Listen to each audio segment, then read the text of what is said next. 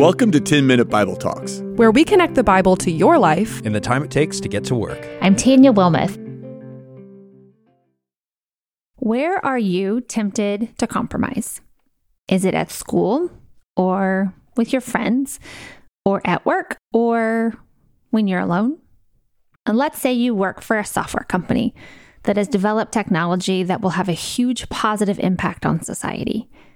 But there are also risks. And in the wrong hands, you know the technology you are developing could have devastating effects. Do you keep your head down and cash your checks? Or do you ask the questions and draw uncomfortable attention to the risks and unwanted attention to yourself? You live in the tension of trying to figure out what's most important. Is it your job or your integrity? Is it your coworkers' jobs or the people that could be harmed? Is it your company or the good of society?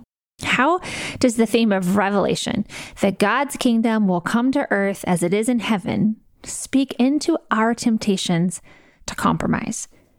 See, Revelation is a letter written to people that were living in the political, religious, and societal tensions between Rome and Jerusalem in their day. Revelation was an unveiling of what it looks like when God's kingdom victory crashes into daily reality. It was full of images that propelled them into endurance and not compromise. And it also speaks to us today. It gives us the ability to see the battle going on between good and evil so we can endure.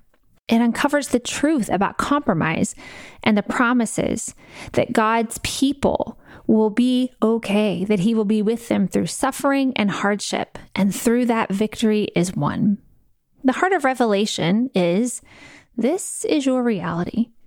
The urging of Revelation is look to your first love, Jesus. Today we're in Revelation 12, and I think you are really going to enjoy looking at these images together. So let's dig in. It starts Then I witnessed in heaven an event of great significance. I saw a woman with the moon beneath her feet and a crown of 12 stars on her head. She was pregnant, and she cried out because of her labor pains and the agony of giving birth. Then I witnessed in heaven another significant event. I saw a large red dragon with seven heads and ten horns, with seven crowns on his heads.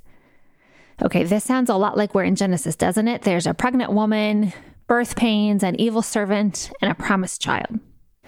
I'm going to read just a little bit more from Revelation 12. It goes on His tail, the dragon, swept away one third of the stars in the sky, and he threw them to the earth. And he stood in front of the woman as she was about to give birth, ready to devour her baby as soon as it was born. She gave birth to a son who was to rule all nations with an iron rod. And her child was snatched away from the dragon and was caught up to God and his throne. It sounds ironic, doesn't it? There's a pregnant woman in the wilderness with a dragon, and the dragon isn't able to defeat her. So let's look at these images and what they mean. The woman with the 12 stars. Well, she represents Israel and the 12 tribes. The stars that are thrown down by the dragon's tail are those killed by pagan powers. The child with the scepter, well, you probably got that one already. This is Jesus. In Psalm 2, this is the way Jesus' rule is described. The protection of the woman from the dragon. Well, this is God's protection over Israel, not just historic Israel, but also the true Israel, the church. There are hints in this image that faithfulness to God will lead to hardship, but God will protect what matters most. Now, we can't stop there. We have to see how this scene plays out. So, just a little bit more. Revelation 12. Then there was war in heaven. Michael and his angels fought against the dragon, and the dragon lost the battle. And he and his angels were forced out of heaven. This great dragon, the ancient serpent called the devil or Satan, the one deceiving the whole world, was thrown down to the earth with all his angels.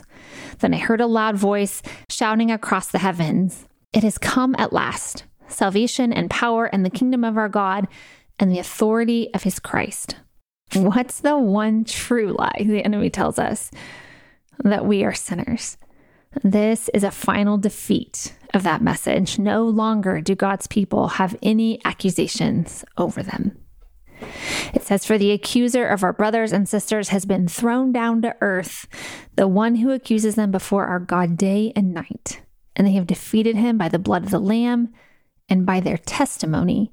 And they did not love their lives so much that they were afraid to die. Now, for all of the people who hear this letter, what happens in heaven must happen on earth.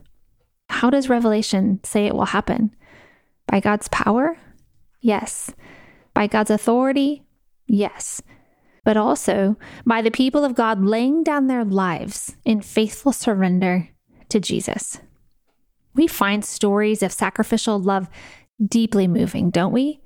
We hear about people who forgo retirement to move to the mission field, and we think, good for them. We watch our classmates live out an uncompromising dedication to not get drunk or gossip, and we admire them for their courage. But do we feel any call to suffer? Do we have anything we should lay down so we can faithfully follow Jesus? Or said another way, does following Jesus daily affect our decisions, our time, and our comfort? We are tempted to think that God wants to bring his kingdom to heaven, that he wants to change the world without our sacrifice. But the Bible seriously challenges that assumption. The way of the Lamb is depicted as nothing other than self sacrifice. I invite you to allow room for God to show you where you're tempted to compromise. When you turn off this podcast, just allow a few moments of silent reflection and talking to God about what He wants to reveal to you. And ask Him to comfort your heart with the truths of Revelation 12, that He will protect what matters most. And then get up and keep moving on with your day. But remember, this doesn't have to be one and done. You can come back to God throughout your day and ask Him again or think about His protection again. Let His truth be so close to you that you think about it more and more as you make your decisions. Our Father, who art in heaven, your kingdom come, your will be done on earth as it is in heaven. If this podcast is helping you grow in your faith and you want more people to experience what you have, would you join our team? 10 Minute Bible Talks is a crowd-funded project. Even a monthly gift of $10 makes a huge difference. All gifts are tax deductible, and it couldn't be easier. Just click on the link in the show notes.